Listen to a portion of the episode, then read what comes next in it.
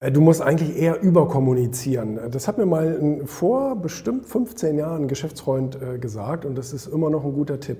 Ähm, nicht zu wenig kommunizieren, sondern eher zu viel kommunizieren, zum Beispiel mit Mitarbeitern oder Vertragspartnern oder wie auch immer. Weil unser Problem ist folgendes. Wir wissen ja im Kopf, was wir sagen wollen und was wir als Ergebnis haben wollen. Ähm, wenn wir dann aber dem anderen das kommunizieren und verbrauchen dafür zu wenige Worte, dann kommt bei dem nur so ein Grundrauschen an aber äh, nicht die ganze Information. Deswegen bin ich manchmal eher penetrant und sage, ich meine das aber so und so. Und ich meine das auch so und so und so und dass das und das und das dabei rauskommt. Und dann oftmals höre ich Leute, dass sie sagen, ach so, ja, das hätte ich jetzt fast falsch gemacht, ähm, weil ich ging davon aus, so wie ich mir das dachte. Aber es ist ja so schwer, dem anderen begreiflich zu machen, was man selber meint. Weil das, ähm, wir, wir, denken nun mal sehr, sehr unterschiedlich. Deswegen ist dieses, Kommuni dieses, dieses, dieses Überkommunizieren oder dieses zu viel Kommunizieren ähm, eher eine Tugend als eine Schwäche. Klar, es nervt ein bisschen, zugegeben. Es dauert ein bisschen länger, äh, Info-Briefings und so dauern ein bisschen länger.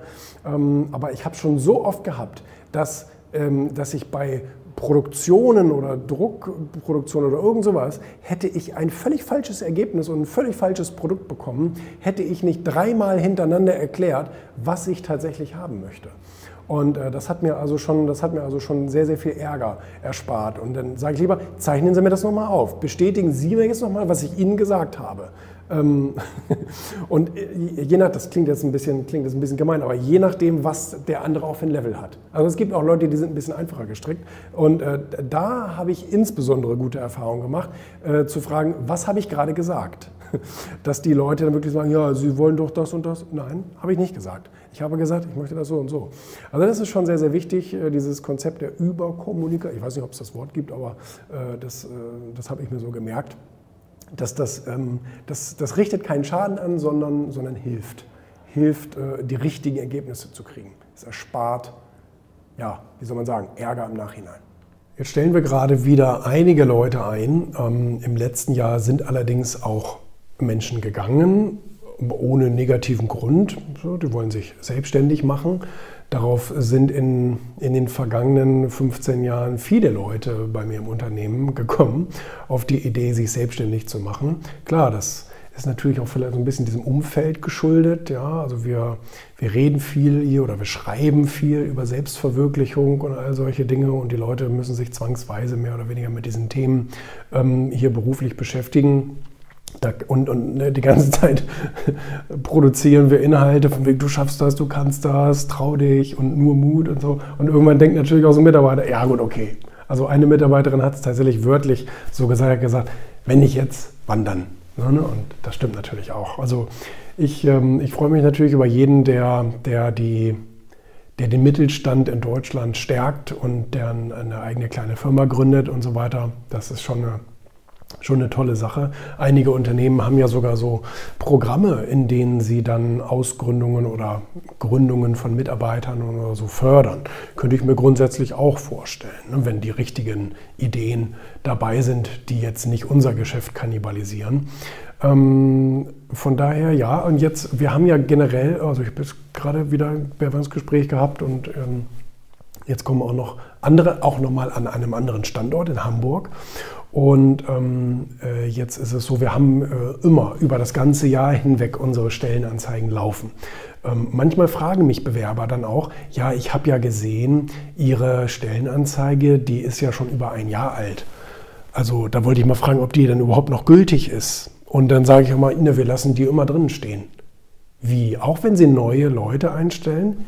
Ja, macht auch Sinn aus zwei Gründen. Der eine Grund ist natürlich, ähm, wir brauchen ja mehrere Mitarbeiter. Also das heißt, eine Stelle, eine Stellenanzeige kann dann ja mehrere solcher Mitarbeiter, wie zum Beispiel Redakteur, Verwaltungskraft, Layouter, was auch immer, ähm, Videograf oder so, mehrere solcher Stellen produzieren. Und B, und das ist eigentlich das viel Wichtigere, die Fluktuation musst du ja auch mit einberechnen. Nur weil ich jetzt gerade einen Bewerber einstelle, heißt das ja nicht, dass der bei uns bleibt. Entweder ich sage, ich will den nicht behalten während der Probezeit oder auch nach der Probezeit natürlich. Ähm, Oder derjenige sagt nach drei Monaten, also nee, das, das ist mir hier ein bisschen zu viel. Und ähm, dann müsste ich den ganzen Bewerbungsprozess wieder von vorne beginnen lassen, was ja dumm wäre. Deswegen habe ich sie einfach immer äh, live und wir kriegen ständig Bewerbungen. Und bis dann der Richtige kommt ähm, oder derjenige, den wir einstellen wollen, äh, vergeht ja eh ein bisschen Zeit, beziehungsweise da vergehen ja eh ein paar Bewerbungen. Und Talente muss man so oder so immer einstellen, egal ob man gerade sucht oder nicht. Gute Talente ähm, bringen das Unternehmen ja weiter. Das heißt, die finanzieren sich ja sozusagen selber. Von daher ist das eh wurscht. Ähm, nee, aber äh, also ich habe das schon oft gehabt, dass eben Mitarbeiter auch nach kurzer Zeit von selbst wieder gegangen sind und sagen, sorry, ähm, das ist mir hier ein bisschen zu viel im eigentlichen Wortsinn, also zu viel Arbeit. Und ich sage immer, hey, wir sind ein mittelständischer, kleiner Verlag, ja, und von jedem einzelnen Mitarbeiter wird hier tatsächlich sehr viel abverlangt. Und also langweilig wird niemandem hier. Und wegen Däumchen drehen wird ja auch keiner bezahlt, sondern du hast schon wirklich die acht Stunden richtig ordentlich zu tun. Und ähm, ich, ich finde das besser als andersrum. Weil andersrum, wenn man ein bisschen zu sehr ins gemütliche Fahrwasser kommt und ein bisschen zu viel Kaffee und ein bisschen zu viel irgendwie auch mal erstmal Zeitung lesen und so, mh, mm, nee, das funktioniert nicht gut. Das funktioniert, da, geht, da geht einfach die Spannung raus. So, da geht eine, diese Anspannung raus, die man dafür braucht, um etwas fertig zu machen. Weißt du, weil dann brauchst du nämlich für etwas drei Tage, wo jemand mit einer gewissen Anspannung äh, äh zwei, drei Stunden für braucht. Ist so. Ähm, nee, hatte ich also auch schon. Ich habe ja auch schon Leute gehabt, die mit knallender Tür das Haus verlassen haben und haben äh, im Nachhinein sozusagen ihre Kündigung per Post eingereicht. Ne? Also das hatten wir, hatten wir alles schon.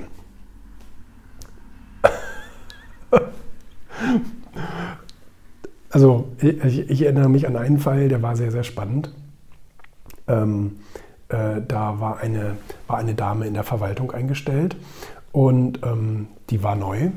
Und ähm, dann ging ich irgendwann an ihr vorbei und dann fragte sie, ähm, was ist eigentlich das Porto für Brasilien? Wir haben hier jemand, ähm, der will ein, ein, Heft bestellen oder ein Abo, ich glaube ein Abo, äh, nach Brasilien. Ich sage, ja, das weiß ich doch nicht. Ja, ja, wie, aber ich muss doch hier irgendwie eine Auskunft geben. Ich sage, ja, woher soll ich das wissen, wie viel das Porto nach Brasilien kostet? Ja, aber, ja, ja, aber, aber, aber, ich sage, ja, informier dich bei der Post, geh googeln, ist mir doch völlig egal. Das ist doch nicht, das ist doch jetzt nicht mein Job zum Glück, äh, mir das Porto für Brasilien auszudenken. Ja, dafür habe ich ja jemanden eingestellt, bitteschön. Und da, dann redet die Post ab. Ne? Und das war dann sozusagen Kündigungsgrund. Na gut, okay. aber auch, auch sowas hat man. Auch das gehört dazu. Und ähm, jeder muss in der Arbeitsstelle arbeiten, die er gut ausfüllen kann. Und wenn die nicht bei uns ist, dann ist die nicht bei uns, dann ist die woanders und äh, da können auch alle gut mit leben. Ja, und dann ist allen auch geholfen.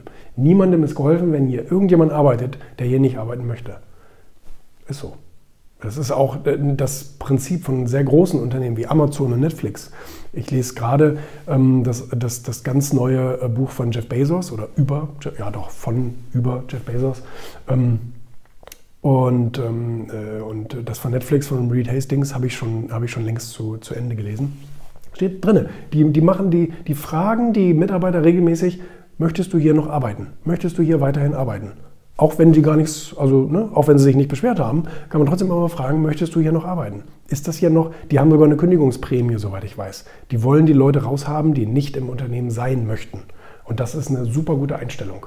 Wir haben es jetzt zwar nicht so professionell gemacht mit, mit solchen, äh, ich sag mal, Methoden, aber ähm, der Gedanke ist bei uns natürlich derselbe. Wir wollen keine Leute hier beschäftigen, die hier nicht arbeiten wollen, sondern die hier nur ihre Zeit haben. Und die, die, werden, die identifiziert man auch schnell.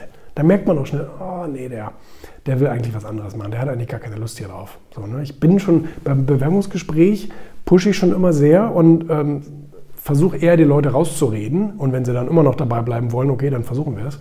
Aber ähm, wenn ich die Leute frage, was wollen sie denn eigentlich gerne machen? Wenn es keine Grenzen gäbe, was würden Sie eigentlich gerne machen? Und dann hört man, was derjenige eigentlich beruflich gerne machen würde. Und wenn das zu weit weg von dem ist, was wir hier machen, dann will ich den nicht haben. Das bringt nichts. Dann ist der hier ein paar Monate, äh, dann, dann müssen wir den ganzen Kladderadatsch mit Anmeldung und Sozialversicherung und die da, du da, da und Büro einrichten und E-Mail-Adressen und Server einrichten und bla blub. Und dann nach zwei Wochen sagt er auch, das ist doch nicht das Richtige. Auf sowas habe ich einfach keinen Bock. Das sage ich den Leuten auch während des Gesprächs. Ich sage, ich habe da keinen Bock drauf. Ich will hier keine Leute haben, die mal rumprobieren wollen, ähm, ob es eventuell doch nicht so schlimm ist, wie sie sich. Ne? Also ich will hier niemanden haben, der, der hier nicht sein will. Nein, nein. Das ist, das ist ganz wichtig. Und ich freue mich über jeden, der, also wir müssen wenige Leute kündigen, das ist schön. Ähm, die meisten Leute reichen ihre Kündigung ein. Und das ist eine gute Sache. Und, ähm, ich, und ich freue mich da auch drüber, in vielerlei Hinsicht. A, weil der jetzt vielleicht endlich den Job findet, der, der ihm Spaß macht und das auch gut so. Und, ähm, und B, habe ich hier keine faulen Äpfel in der Kiste. Weil das auch gefährlich. Habe ich auch schon erlebt, dass die Leute sich dann eben negativ gegenseitig so ein bisschen anstecken und schlechte Laune verbreiten. Egal wie rum du es drehst und wendest, es bringt nichts. Es bringt einfach nichts. Muss, muss weg. Nee, aber gut, momentan, also wir sind auch offen für jede Bewerbung, ähm, für jeden Bereich, bitte, bitte gerne, auch für Hamburg. Und ähm, ja, wollen wir mal gucken, was 2021 bringt. Tolle neue Projekte auf dem Zettel. Eins davon sollte eigentlich schon 2020 auf den Markt. Kam jetzt halt ein bisschen diese ganze Verzögerung, ähm, haben, glaube ich, einige Unternehmen erlebt während dieser Pandemie. Aber gut, äh, dann halt jetzt. Dass es deinen Seelenfrieden ähm, äh, so nach unten fährt, dass du so erpressbar bist, dass die Dinge dich besitzen, anstatt dass du die Dinge besitzt. Mit Firmen ist es so, mit, mit, mit, mit Besitz ist es, also vor Dingen mit Geld, weil Dinge, die wir bereits besitzen, schätzen wir ja mehr wert als Dinge, die wir noch nicht besitzen. Ja, das ist auch immer das Problem beim Kaufprozess. Ja. Bose hat es zum Beispiel, dadurch ist Bose groß geworden, indem sie die äh, Bose-Geräte den Kunden sozusagen ausgeliehen haben. Und dann hast du das Besitzgefühl. So, und ich meine, klar, bei einem Promille ist das Ding schiefgegangen. Aber bei, bei einem sehr großen, ich kann leider den Prozentsatz nicht sagen, bei einem sehr großen Prozentsatz war es so, dass er sagt, ah, jetzt haben wir das Ding hier schon, das hört sich eigentlich auch gut an und so, und jetzt haben wir uns schon dran gewöhnt. Was kostet das Ding nochmal? So, und dann kaufst du das Teil. Ähm, aber so geht es eben aber auch negativ. Ja? Also du, du hast viele Dinge in deinem Leben, wie so ein schwerer Rucksack. Vielleicht erinnert ihr euch an Up in the Air mit George Clooney, wo er auf, dem, auf der Bühne steht und sagt, diesen äh, symbolischen roten Rucksack, den packen wir so voll mit ganz vielen Dingen aus unserem Leben, dass wir irgendwann eigentlich gar nicht mehr weiterkommen, weil die Dinge uns eigentlich aufhalten. Das war Gründer, Gründertalk oder irgendwas ähnliches. Und ähm, dann war eine Frage von einer jungen Dame, äh, gut, das Alter weiß ich natürlich nicht, aber sie, sie sah und klang recht jung. Und dann sagt sie so, ja, ich habe eine Frage. Ähm, ja, also ich, ich habe also hab mich jetzt selbstständig gemacht. Oder wollte sie sich selbstständig machen? Eins von beiden. Auf jeden Fall war das Ding noch ganz grün. Also, ne, das war noch nicht ausgegoren. Ähm, hat sie gesagt, ja, und ähm, mein Umfeld hält mich davon ab. Also mein Umfeld sagt, nee, mach das lieber nicht und überhaupt und bla bla bla. Und jetzt wollte ich mal fragen, was, wie soll ich denn damit umgehen? Und leider höre ich diese Frage ganz, ganz häufig. Also auch selber, in, wenn, wenn, wenn ich auf der Bühne bin oder so eine QA oder so, egal, ähm, höre ich auch diese Frage ganz, ganz oft. Ja, Umfeld und wenn die dagegen sind, was soll man dann machen und so weiter. Und dann denke ich nur so, welche Antwort erwartest du jetzt? Kannst du dir das nicht ungefähr denken, welche zwei, äh, welche zwei möglichen Antworten jetzt kommen? Entweder ähm, jemand sagt dir, ja, hör ruhig auf die, mach lieber das, was dein Umfeld sagt und ne, Schuster, bleib bei deinem Leisten. Das wäre die dämlichste Antwort. Und dann gibt es die andere Antwort, die sagt, scheiß doch drauf. Aber ja, wie, aber auf mein Umfeld scheißen? Ja, natürlich auf dein Umfeld scheißen. Geht ja nicht anders. Was willst du denn machen? Also hast du gedacht, wir, wir sagen jetzt, ähm, also weißt du was, liebe Anna-Maria, Luisa, wie auch immer, weißt du was? Bekehre einfach dein Umfeld. Geh mal kurz irgendwie in eine Religionsschule, wie man sozusagen reformiert, wie man, oder missioniert, so heißt das, wie man missioniert und dann überzeugst du einfach dein ganzes Umfeld, dass du Recht hast und sie alle haben Unrecht das, wird, also das kann keine seriöse Antwort sein. Also das heißt, es gibt nur diese beiden Chancen. Entweder fügst du dich und lässt dich unterbuttern oder die andere Möglichkeit ist, äh, du scheißt eben auf dein Umfeld. Das will gelernt sein, ist gar, gar keine Frage. Braucht man auch ein bisschen Mut für. Hat ja auch keiner gesagt, dass, dass ein Unternehmen aufbauen leicht ist. Ähm, und das ist ja nur ein Softfaktor. Das hat ja eigentlich überhaupt gar nichts mit dem Unternehmensaufbau zu tun. Das hat ja nur damit zu tun, dass man den äußeren Umständen dann trotzt. Jetzt muss man natürlich aber fairerweise auch eine Sache sagen. Manchmal hat dein Umfeld tatsächlich recht. Dass du einfach zu dumm bist oder zu, zu viel, viel zu, weiß ich nicht. Ähm, vielleicht solltest du manchmal auf dein Umfeld hören. Ich kenne Leute, die haben sich selbst oder machen sich selbstständig oder wollen das oder wollen die Welt erobern oder all solche Dinge, wo ich sage, um Gottes Willen, das ist doch nicht dein Ernst. Ähm, also, das solltest du dir aber lieber dreimal überlegen. Ähm, nicht, weil jeder nicht die Chance hätte. Jeder hat die Chance. Aber es gibt einfach Leute, die sind so unterirdisch entwickelt, also selbstgemachte Leiden, also die, die wollen einfach nicht, ähm, die wollen einfach nicht dazulernen. Die glauben mit dem Wissen, äh, mit dem sie jetzt irgendwie, keine Ahnung, Dummbatz geworden sind, mit diesem Dummbatzwissen können sie jetzt ein großes Unternehmen aufbauen ich sage jedem, versuch's trotzdem, mach's trotzdem so. Jetzt aber ähm, rechne nur nicht mit Erfolg, weil den wirst du nicht haben. Ähm, weil äh, natürlich gehört schon ein bisschen was dazu, eine Firma aufzubauen. Wir können jetzt unterscheiden. Wir können jetzt unterscheiden zwischen, ich will einfach so ein bisschen freelancen und so, das ist kein Unternehmen aufbauen. Das ist Selbstständigkeit, das ist toll und das unterstütze ich auch. Ich finde sogar, jeder sollte so anfangen. Habe ich auch gemacht. So, und dann gibt es natürlich das Unternehmen gründen. Ja, da machst du äh, GmbH und äh, Struktur und Management und äh, Beirat und brrr, machst du alles vom Pipapo. Ähm, 10 Millionen VC und ähm, also Venture Capital und alles Mögliche. Das kannst du natürlich machen. Riesengebäude anmieten, schon mal vorsichtshalber ein paar LKWs in den Fuhrpark einmieten und all sowas. Das kannst du natürlich, kannst du natürlich auch machen. Da, da, oft funktioniert es nicht. Ne? Oft ist es eben Geld verbrennen, ähm, weil, es, weil dieser Schritt für Schritt, dieser Stufenprozess, der fehlt halt. Ne? Sondern es ist so von wegen, du bist jetzt gerade noch Student und jetzt 10 Millionen Unternehmer. Das, in der Regel funktioniert das nicht. Wo, woher denn auch? Ähm, weil das ist genau das Ding, du musst was lernen. Du musst natürlich was lernen. Ähm, du musst ein bisschen was Theoretisches lernen, du musst dich ein bisschen inspirieren lassen, du brauchst so ein bisschen geistiges Mentoring, sage ich mal so. Also ich bin jetzt keiner, der sagt, du musst unbedingt dir einen Mentor suchen, aber ich bin jemand, der sagt, lies zum Beispiel, was weiß ich, ein Buch oder, oder ganz viele davon oder guck dir TED Talks an und so weiter und so fort. Lies dir die Stories von Unternehmern durch. Das wird dir auf jeden Fall helfen, meiner Meinung nach. So, und das ist natürlich etwas, ähm, und, und dann wirst du sowieso die Frage von vorhin von Luisa Maria, Anna Maria, wirst du dann natürlich äh, auch beantwortet kriegen, weil die dann alle sagen, ähm, ne, was hat Maschmeyer auf Clubhouse gesagt? Maschmeyer wurde auch gefragt, ja, wie war das mit ihren Eltern? Der sagte, pff, meine Mutter fand das ganz schlimm, meine Mutter war total enttäuscht, meine Mutter wollte mich enterben. Gut, war eh nichts zu holen, hat er gesagt. das, das, war gut. Ähm, und die wollten nie wieder mit mir sprechen und die wollte keinen Kontakt mehr mit mir und dann hatten sie wohl eine schwierige Zeit. Ja, so, jetzt ist, jetzt ist Maschi Milliardär und sagt, okay, ich fliege jetzt in meinem Privatjet in die Alpen und guck mal, was da so geht. Oder nach San Francisco. Hat sich irgendwie ausgezahlt für ihn. Und ich kenne viele andere, für die hat es sich auch ausgezahlt. Einfach drauf zu scheißen, was das Umfeld, auch das familiäre Umfeld, was das dazu meint. Wenn du selber sagst, okay, ich fühle mich auch ein bisschen gerüstet, ich habe hab mich schon ein bisschen informiert und gelesen und ich bin auch bereit, da durchzugehen und, ähm, und ich kann auch ein bisschen verkaufen, so, das ist natürlich auch wichtig, dass du deine Idee überhaupt an den Mann bringen kannst, wenn du deine Klappe nicht aufmachst. Also von selber kommen die Leute natürlich nicht. Das kommt ganz, ganz selten vor. Ähm, dann musst du schon einen Dinosaurierknochen haben, was so selten ist, dass, dass jeder automatisch zu dir kommt. Aber normalerweise musst du dann auch deine Klappe aufmachen und ein bisschen trommeln für deine Idee und, deine, und dein, dein Produkt oder deine Dienstleistung.